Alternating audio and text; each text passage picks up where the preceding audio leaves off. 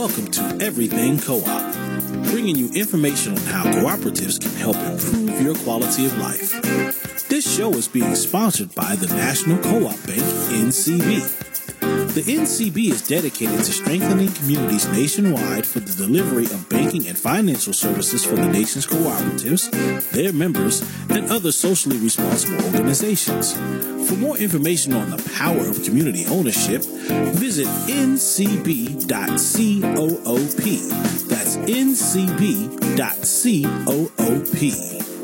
Now stay tuned for your host, Vernon Oakes. Good morning, everybody. This is Vernon Oakes. Welcome to Everything Co-op. This beautiful Thursday morning, we have rain in Washington, D.C., uh, but it's good rain. We need some good rain. And today, we have Greg. Greg Brodsky has been on the program before, and we're having him on so he can talk about the new cohort of this in this Dart dot co-op class of 2020. Good morning, Greg. Good morning, Vernon. So excited to be back on your show. I'm glad you're back on. I'm glad you do what you do in terms of getting cooperators to, to what do you do? What is Startup? well, as some of your listeners may remember, uh, Start.coop is an accelerator for the country's most promising entrepreneurs. So each year we do an application process. Um, we got about 80 applications this year for six slots um, from all sectors of the economy, you know, housing, food, healthcare, technology, um, and we choose the best six teams, um, and we bring them through what is traditionally a, a 12 week program. This year was very different, obviously, because of COVID. Um, and we surround them with mentorship, with financing, with a curriculum, with service providers. And our goal is to give them all the support they need to help them bring their business to scale, to impact, and to help them really achieve their vision. So, um, so we're thrilled to be back. And yeah, and, and actually, the reason we're, we're here today is um, we're graduating the second cohort uh, in just a few weeks. So you have 80 applications for only six slots. Wow. Yeah, it's it's it's very competitive. There's a lot of people I think really who want to start uh, shared ownership businesses, cooperative loan businesses right now, um, and uh, I, I, think we have a slightly different approach. And um, yeah, so we got some amazing applications. I wish we could actually support more people, but the teams so, in, in this year's class are super exciting. And you're going to meet a few today, and, and I think your listeners will hear from a few others next week. So I got there are four different segments of, of co-op. So the first one is a worker co-op. If it's owned and controlled by the employees, it's called a worker co-op. So you got some of those, right? And you're 80. You got some worker co-ops. We got worker co-ops. Yeah, we got we do. Okay, and then we the second one is. Yeah. The second one is consumer co-ops, and those are co-ops that are owned by the uh, people that uses the products or services, and you already said you had a housing co-op as a consumer co-op. You have credit unions, a consumer co-op. REI is a consumer co-op. So that's anybody where the community owns the business. They own and control it. Did you have any of, you said housing. So you had some of those in your group. We have housing right? and, and, also in City Show we have, we have Ampled, which is a uh, musician owned co-op. So I would, I would put that into the consumer category, depending on how you look at it.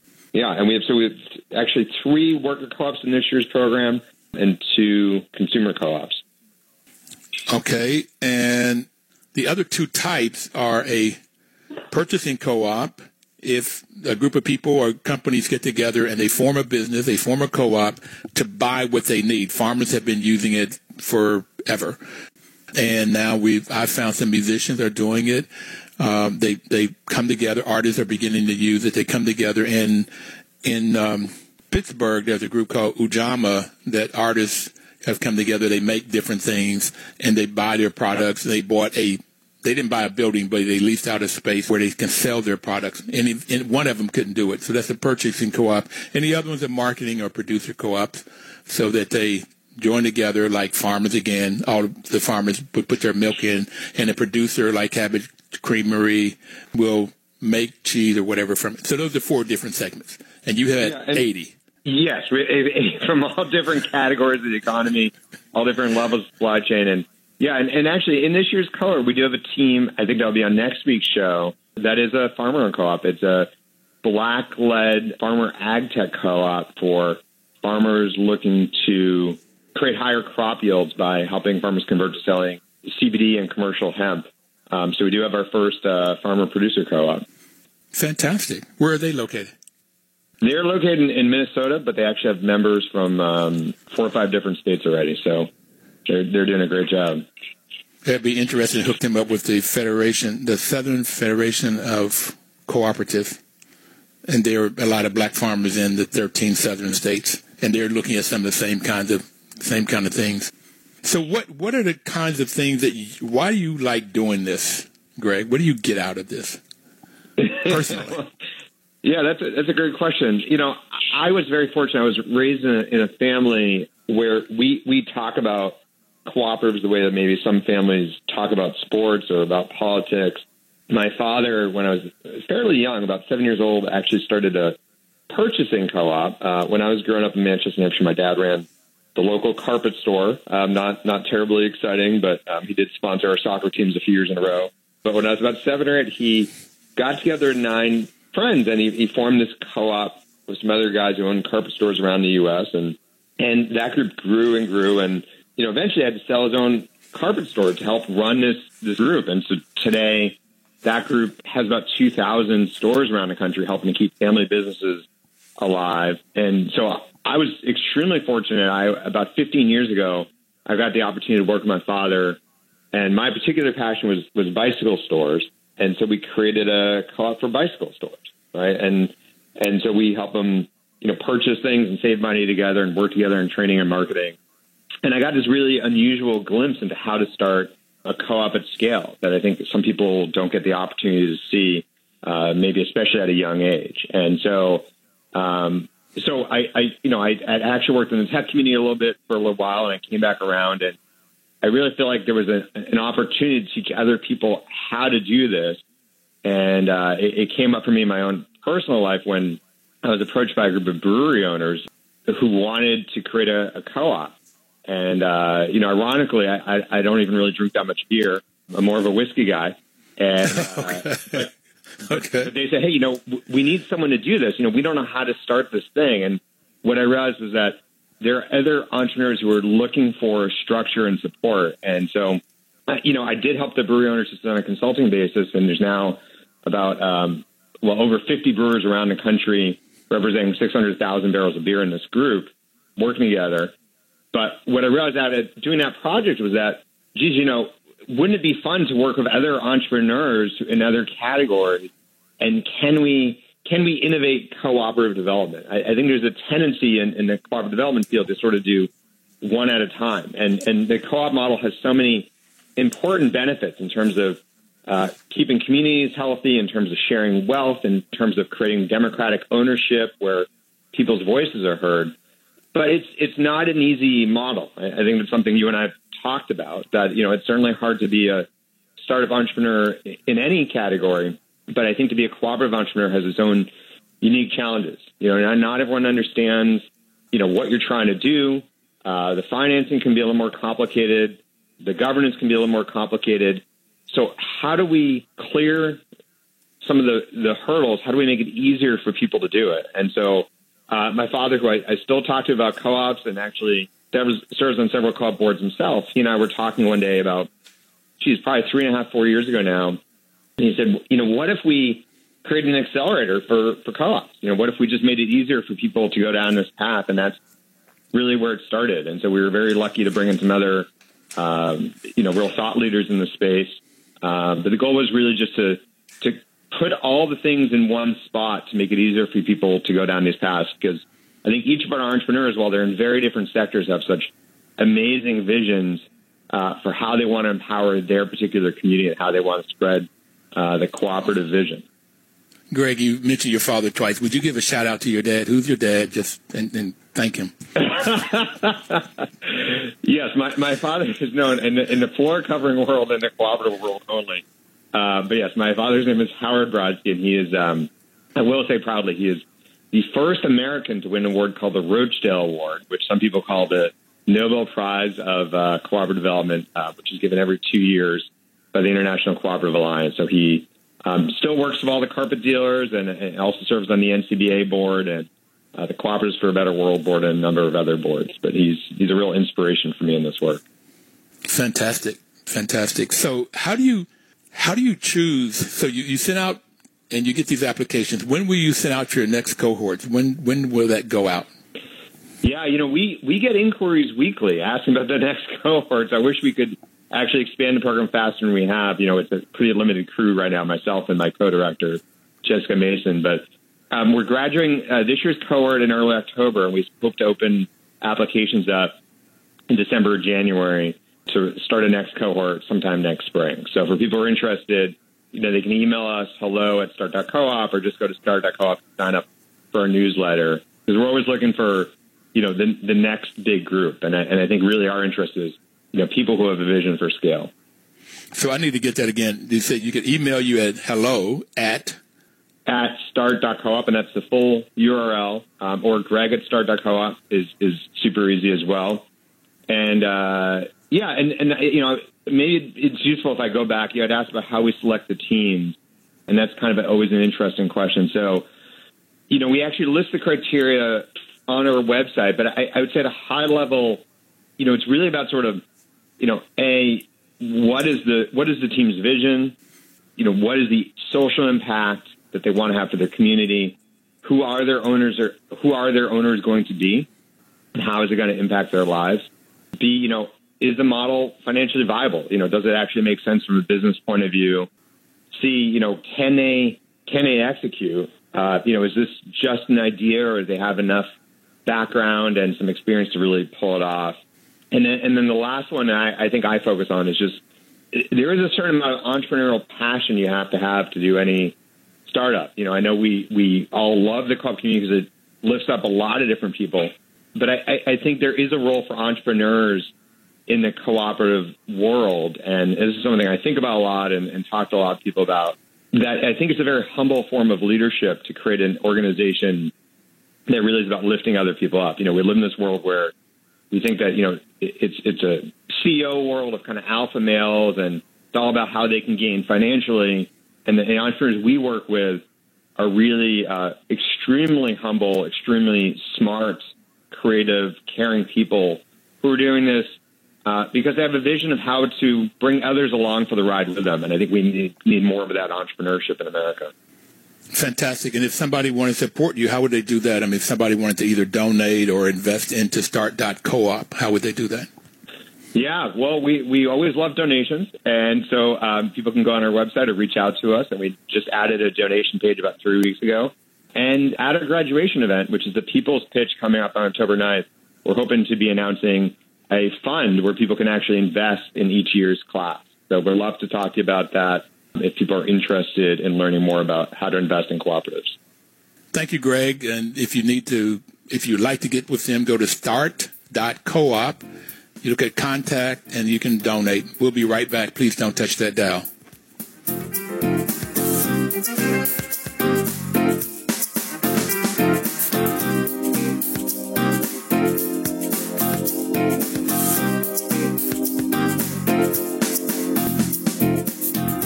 Information is power. This is Vernon Oakes, and the program is Everything Cooperative. Uh, glad you're back. Uh, WL is a great partner because information is power. But on the first month of our program, which was seven years this coming October, we've been on a show. Papa Sin from Senegal said that it is not information that gives you the power. It's when you put the action to the information. So Greg has talked about the information that they give these uh, new startups, that's why he started. He called his business Start.coop. They help startups get the information they need so they can have a successful business and go to scale. And the first one we're going to talk about today is Amplit. Amplit is the business, and today to talk about Amplit is Austin Roby. Austin, good morning. Hi. I want to correct you on two things quickly. It's ampled, like sampled, and uh, last name is Roby. Got it. But hi, great to be with you. okay. Thank you for that correction. That's one of the things I liked about the co-op world. We we sort of help each other. That's what it's all about. So how did how did you find out about start.coop and decide to apply?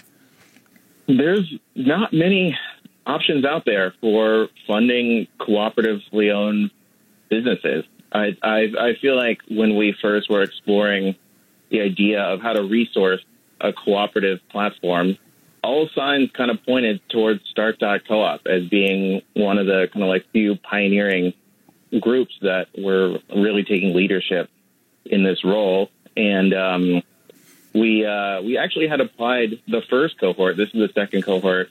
Um, we were a little bit too early the first cohort. I, I don't even think we really had like a fully baked plan or a website at the time, but we were lucky enough to get in the second cohort. Um, and yeah, it's a great group of people. Um, and then working uh, with with Greg and Jessica, the other co-director, has been awesome as well. Fantastic. So, what is Ample? Ample What do you is do? What kind a, of uh, business? it's it's a platform co-op. So think about the logic of uh, cooperatively owned businesses, but in kind of like the digital platform world. And what we are is a web-based platform that allows musicians to be directly supported on a recurring basis. So artists can create a page, um, post unique or exclusive content, and then their community can support them directly for three dollars a month or whatever they want above that. So um, if the listeners are familiar, a parallel would be like a platform like Patreon, specifically for music and cooperatively owned by its artists and workers. Okay, so if I am an artist, I sing. You don't want to hear me sing, but I, we're going to make this up. So I sing, and I have trouble getting gigs. I may get a gig once once a month, and therefore my income is sporadic, and therefore it's awful hard for me to live. I try to wash dishes or bus tables or whatever to make money until I get gigs. What's the benefit of me joining Ample?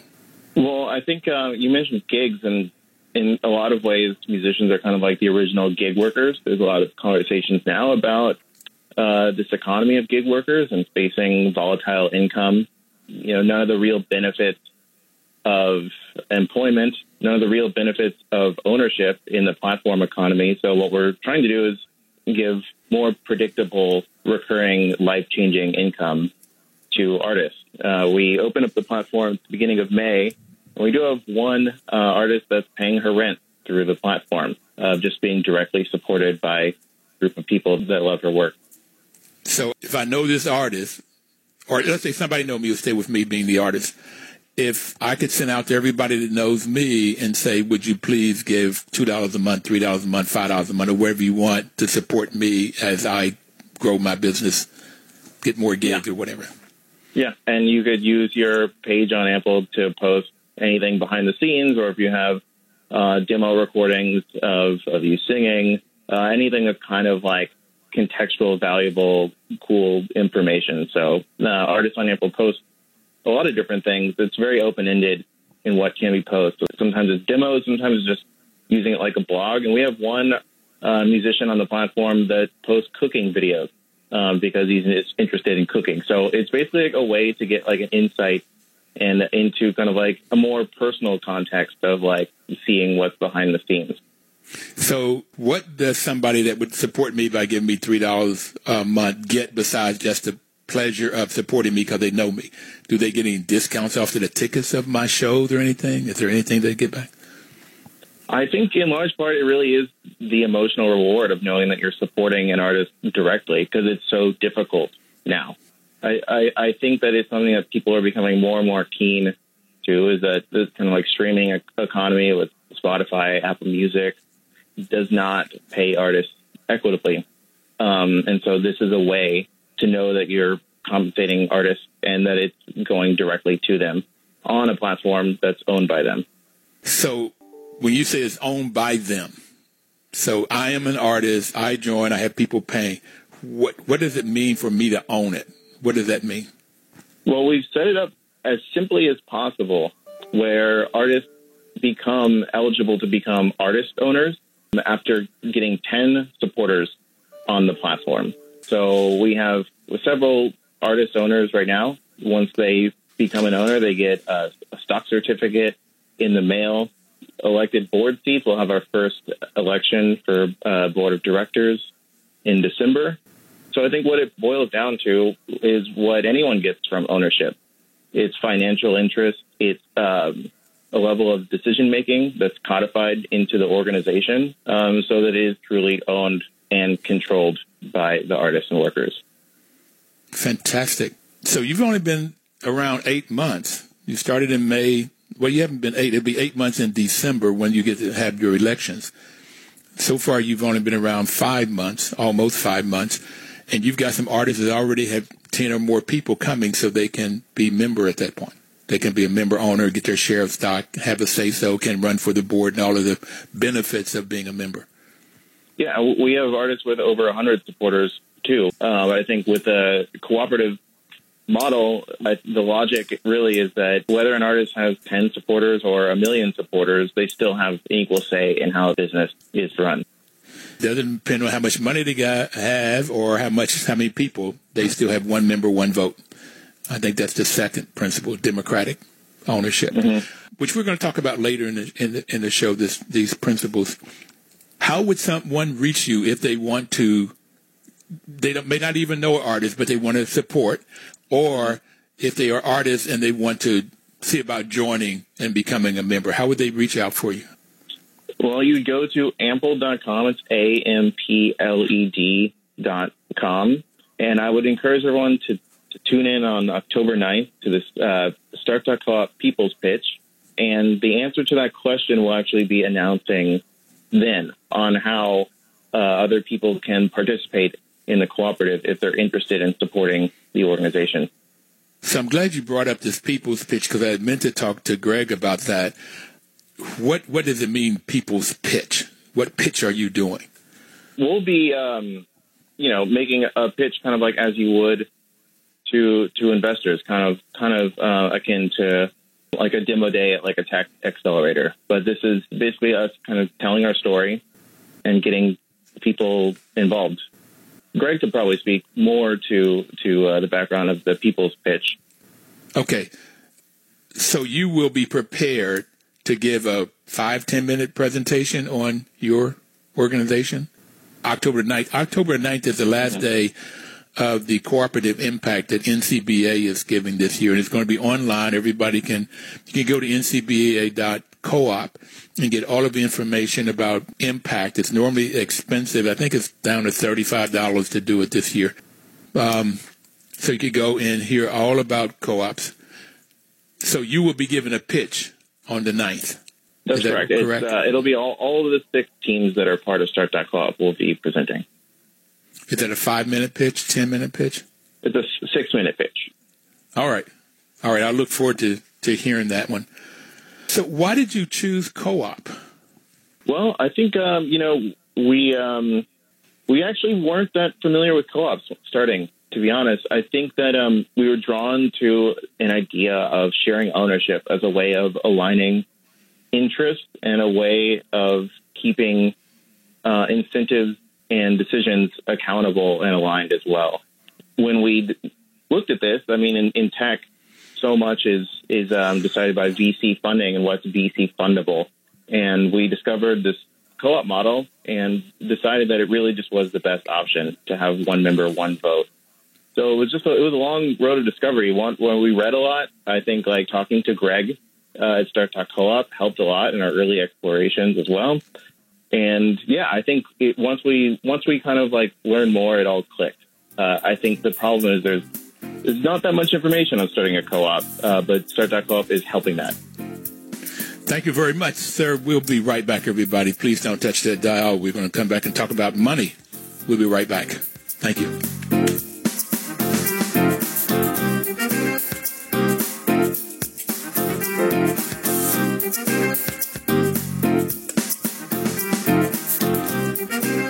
Welcome back, everybody. This is Vernon Oakes, and the program is Everything Cooperative. National Cooperative Bank sponsors this program. They've been a sponsor now for seven years. NCB's mission is to support and be an advocate for America's cooperatives and their members, especially in low income communities, by providing innovative financial and related services. And right now, one of the candidates in the startup this year is Money Positive. Okay. And we have Louis Wow, who is the founder of Money Positive. Uh, good morning, Louis. How you doing? Good morning, Vernon. I'm doing really well. How are you? Great, great, great, great. So, what is Money Positive? Planning company where uh, we say we're unscary financial planning for everyone. Uh, we of we serve uh, working people, people who are been traditionally underserved by the financial industry. We help people who are working for a living to make the the best of their incomes to build their financial security and uh, pursue their dreams. That's great uh, because you. it's awful hard to get financial planning because it's normally expensive, uh, very yeah. expensive. Yeah. Uh, traditional financial planning was kind of built around the assumption that someone who is doing it already has a lot of money. Like, oftentimes, financial planners have minimums of how much money someone already has. Like, they'll say, if you have less than $500,000, you can't afford to work with us. And we work with people who have who are in debt and who are trying to get out of debt. Uh, anyone who uh, we're there for the rest. We're there for everybody. So that 500,000 is what I written down because that's the number I normally, when I get emails, it says, if you've got 500,000, we can help you. If you don't, we can't.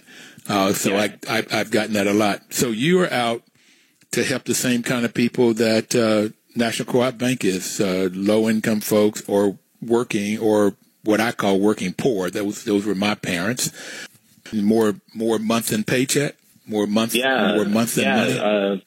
Yeah, seventy-eight percent of people, of working people in America, are living paycheck to paycheck. People you many? are doing seventy-eight percent of working Americans. Seventy-eight percent. 78% of us are living paycheck to paycheck. People you don't think are living paycheck to paycheck are living paycheck to paycheck. Like, it's people who seem like they have it all together on the outside are just barely scraping by. And the longer we've done this, the more we've realized how true that is and how urgent it is uh, that there are, you know, systemic issues that, uh, you know, we can only help one person at a time, but that's one more person who's building financial security. 78%. Yeah. So yeah, that's that's like that's at 330 million people in the U.S. You're talking about like yeah. 250 million of the 330 that's, million. It, that's of you know working people, and then you know a lot of people are retired or are children, uh, but of like adults, uh, which would also mean their families. Uh, it's it, yeah, it's got to be well over 100 million people. And so it, I, yeah, I it's, have, an, it's an urgent need to help them. I have 40% of Americans won't have $400 if they have an emergency. I've seen that a lot. Uh, yeah, yeah. A lot of people who come to us have zero dollars in the bank, and our first goal is to have. Uh, oftentimes, we say your first goal is to have more than zero dollars. So we help people build up emergency funds. So we have a, a budgeting approach. We want to see you know, how what are people? Oh, oh wait, oh, I'm, I'm sorry, Louis. You're gonna have a budget? That's crazy, man. Nobody want to do a budget. I know, I'm, I'm, I'm so mean. Would, wow, my goodness. Yeah, I know, but uh, our budgeting system is a little different. We're not. Um, we don't look and see like how much you spent on coffee or eating out or whatever. We help you figure out how much you can spend.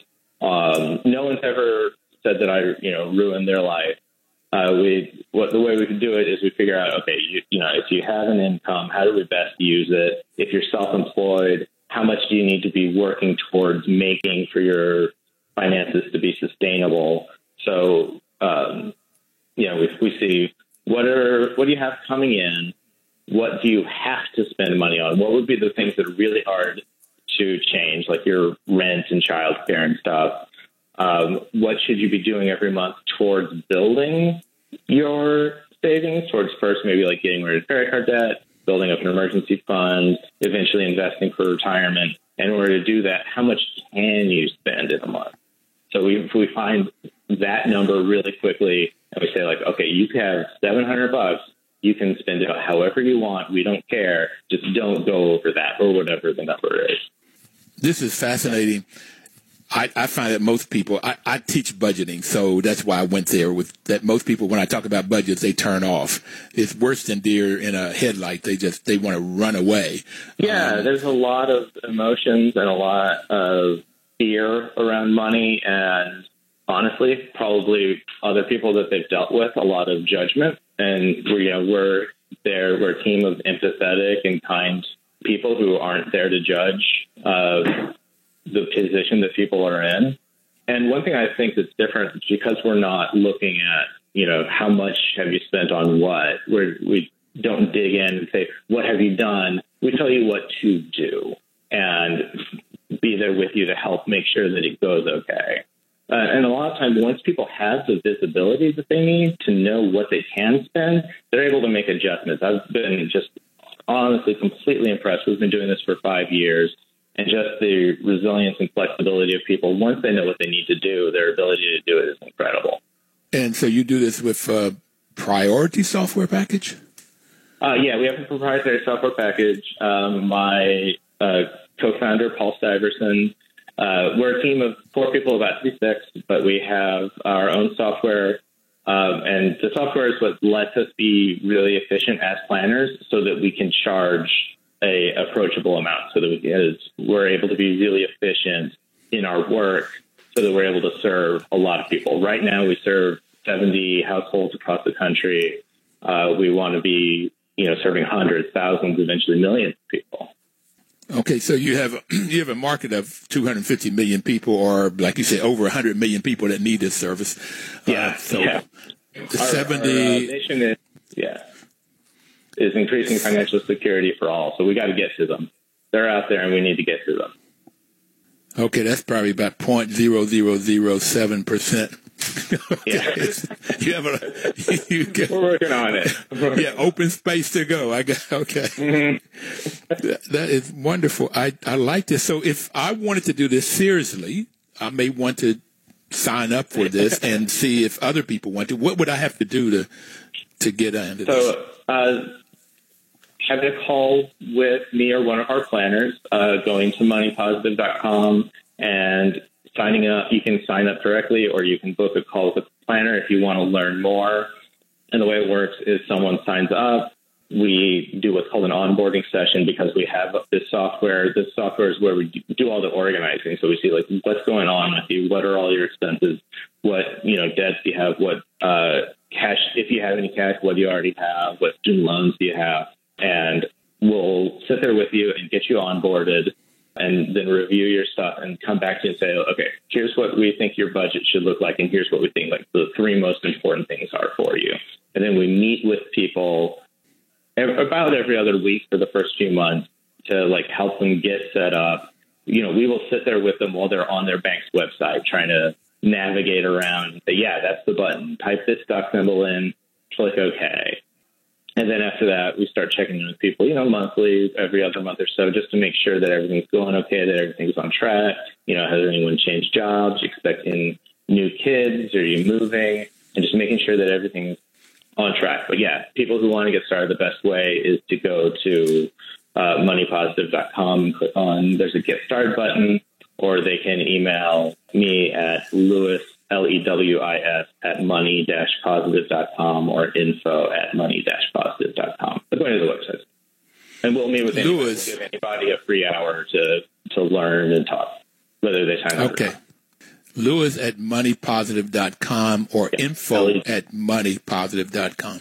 Yep. L-E-W-I-S. Okay. Lewis, I want to encourage you and Austin to get, you get moneypositive.coop. I have it. Yeah. You have, have it? Yeah. Yeah. You can go to moneypositive.coop. Okay. I'd rather, okay. That's the one I want yeah. to support. Yeah. Use that one. Thanks. Moneypositive.coop and Ampled. And I also want to put out there that I am a supporting artist on Ampled. I'm a, a proud uh, consumer member over on Ampled. okay. How did you choose co-op? How did you choose to go co-op with this? So originally it was it was just me. I was a scientist surrounded by a bunch of really smart people who didn't know and who didn't know how to do anything with their money. Like, and I thought if these really smart people don't know how to do it, what does that say for the rest of us?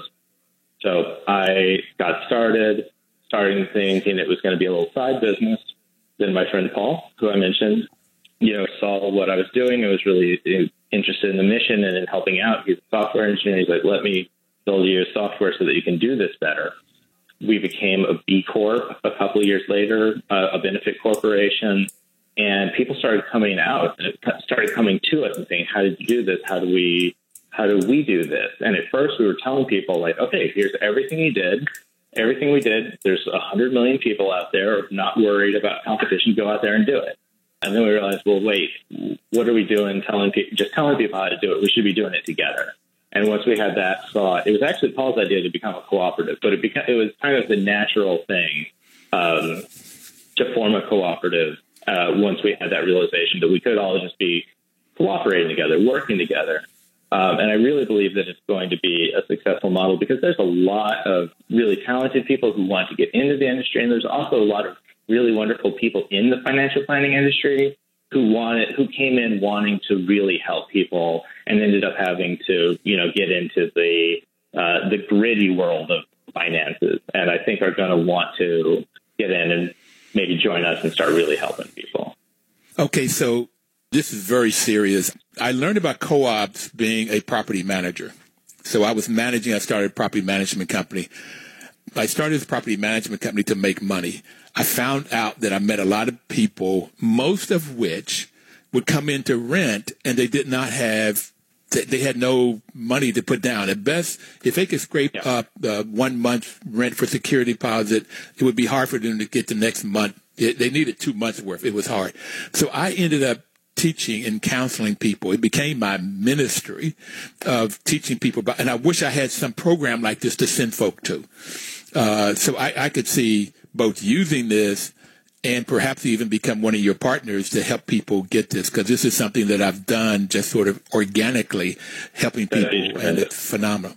Phenomenal. That, would be tremendous. We, we have a kind of a two pronged approach that I think would work well with that. We bring, we, as we grow uh, in the company, we bring in new financial planners, but also we are building towards where people who just want to help their communities could become, could join us and start helping their communities. If you want to help to people in your neighborhood or your church or whatever, we're working towards that. So we can imagine getting to a place where people like, I want to help my tenants who start and start doing it. So yeah, yeah. we should talk. Yeah. So anybody out there, you go to moneypositive.coop or um, reach out to Lewis, yeah. L-E-W-I-S at moneypositive.coop to get information about how you get control over your money, how you get control over your finances. And this is of the reasons I started this this this uh, radio program is to get people to understand about co-ops so they could start their own to get control and get financial wealth. And we'll be right back, everybody. Please don't touch the dial. We'll come back and talk to Lewis and Austin about the principles of co-op. We'll be right back.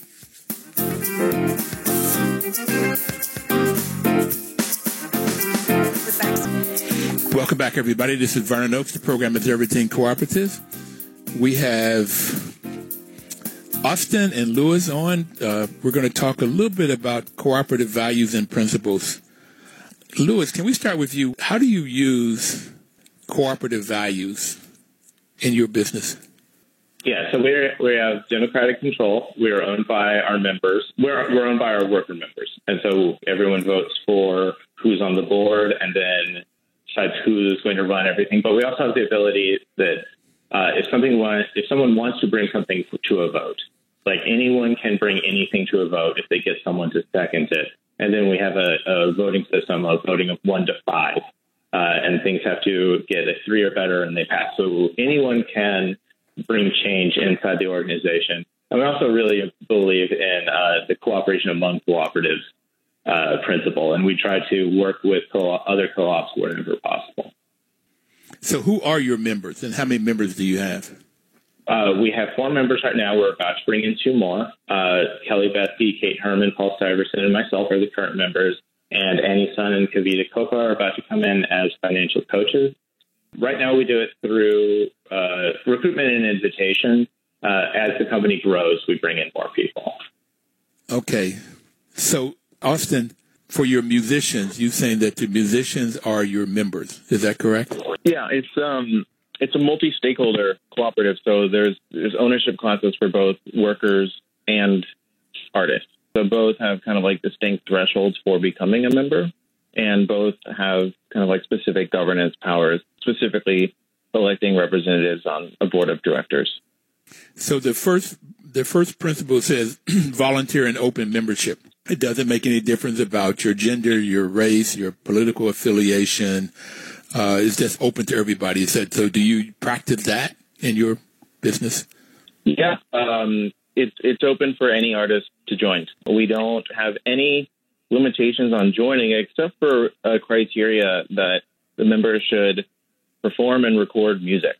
I think that's a, a pretty broad umbrella, but still, I think um, I think in in kind of like creating an intentional membership base um, allows us to do something unique, which is create a, a product that serves that constituency very well, uh, and also allows for the the governance um, and decision making of the organization to be more accountable and representative, and in addition, function somewhat like an advocacy group in addition to a platform that has a utility.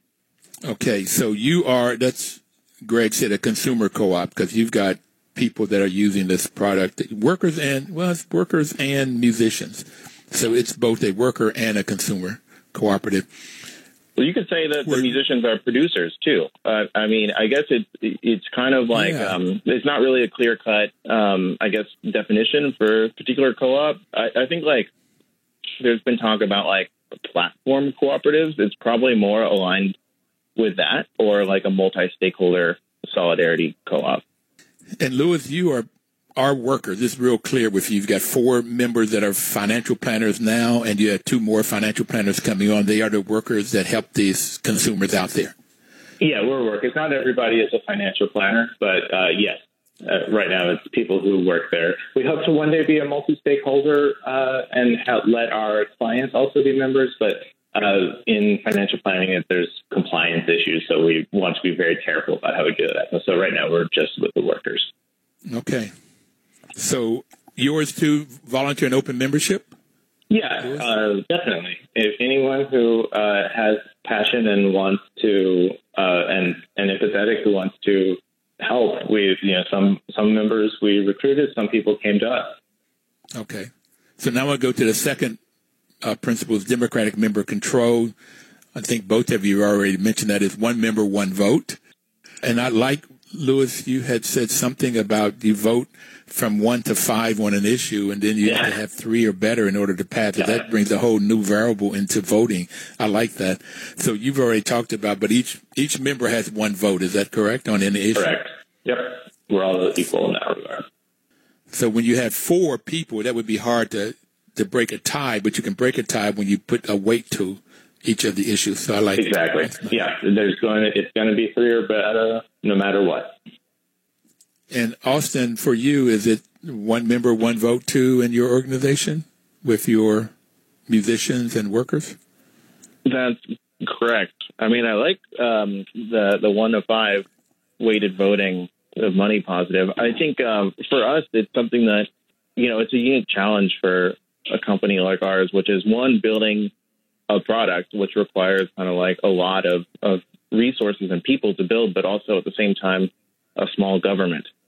And uh, in a lot of ways, I think that um, has to emerge in parallel with with the rest of the organization. So we we uh, a, a lot of things we're actually leaving kind of open that, that I think require more collective input. So we are figuring out some things as we go along. One thing that's mm-hmm. that is codified is electing board boards of directors, and we're actually seeking like collective artist input in a lot of these decisions, asking like what are the decisions that you want a say in, which ones are better left, you know, day to day for the workers. We're we're iterating as we go because they're, you know, obviously like designing a, a governance system should be flexible for each organization, and so we're we're figuring that out as we go uh, with collective input flexible and challenging. Yes. But it can work if everybody had that input. So the next one is member economic participation. Do in both cases, Lewis, let's start with you. The, the, your four people, do they have to pay something in and do they get uh, a share of the profit? And do they have a say so of how they should break up the profits and who gets what and all of that? Yeah, uh, so we, we have a buy-in of $50, and if you leave the organization, you get your equity back. Yeah, we split. In fact, we actually everyone gets paid the same, and we hope to do that forever.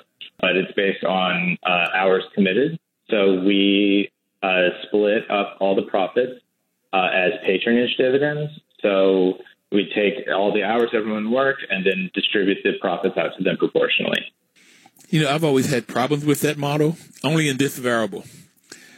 Hours is an input. So you input the number of hours. The what comes out of that would be either how many people you work with, how how much savings they get, how wonderful they are, and if you get ever get to a measure of what's the productivity of each of those people, and you get paid on that, that would be awesome. That's hard to do, but that's what I like. If you could figure that one out, that would be absolutely wonderful. I think. Yeah. Austin, what about you? What do you, what do you do with member economic participation? Well, um, in the context of a platform, you you know you see these um, incredible valuations of platforms, and that's because of the value that's being generated by users. So for us, we think about the the economic value input as participating and using the platform. So we've set the membership threshold for artists of being 10 supporters. Not too high of a threshold to cross. It's kind of like a CAPTCHA if you're using the platform um, you can reasonably cross that amount. And I think by by using the platform, getting other people to support you on it, that is the form of economic participation and input that that makes the most sense for us. On the other hand, we have uh, worker owners, and that's uh, done just through contributing and helping build and grow the platform first. So people start out as what we call contributors. We have a time bank where people log their hours, and after a certain amount of hours, then they can become a worker owner. So it's not about putting in kind of like an initial cash investment. It's resourcing it with time and effort, and that the value that that creates. That's fantastic. Fantastic. We only have a couple minutes to go over autonomy and independence education. We talked about cooperation and co-ops and social responsibility. But autonomy and independence means that you must have control over the business. So do both of you all have that. You don't have any government telling you what to do or any anybody. The, the Greg them don't try to tell you how to run your business or have control over it. No, we have regulators as a financial planning industry, but if we take investment, for, Start works through what are called preferred shares, which do not come with a uh, ability to have control, which is very different than the traditional investment model. And Greg every now and then reminds me that like, hey, I'm not your boss. You do you run your business. We're here to support you. We're going to have to stop now. We could do more time. And we mentioned cooperation among co-ops. Education has to be the biggest thing. And that's what I like about co-ops. Definitely. Austin, I'm going to let you have the last word. What would you like to leave people with? Um, well, I guess uh, you know I might, if if anyone's listening, I would give one more shout out to um, this event that Lewis and I are both participating in on October 9th. Uh, it's called the People's Pitch, and um, you can find it through googling it. I'm sure we're going to start.coop to learn more. We'll be presenting each of our projects, and you'll hear from the other people in the cohort as well. Thank you, everybody out there. Thank you, guys. Thank you, Lewis and Austin, for being there. Everybody else, we'll have some more participants from this startup on next Thursday. Live uh, cooperatively this week. Thanks a lot. Your news talk station.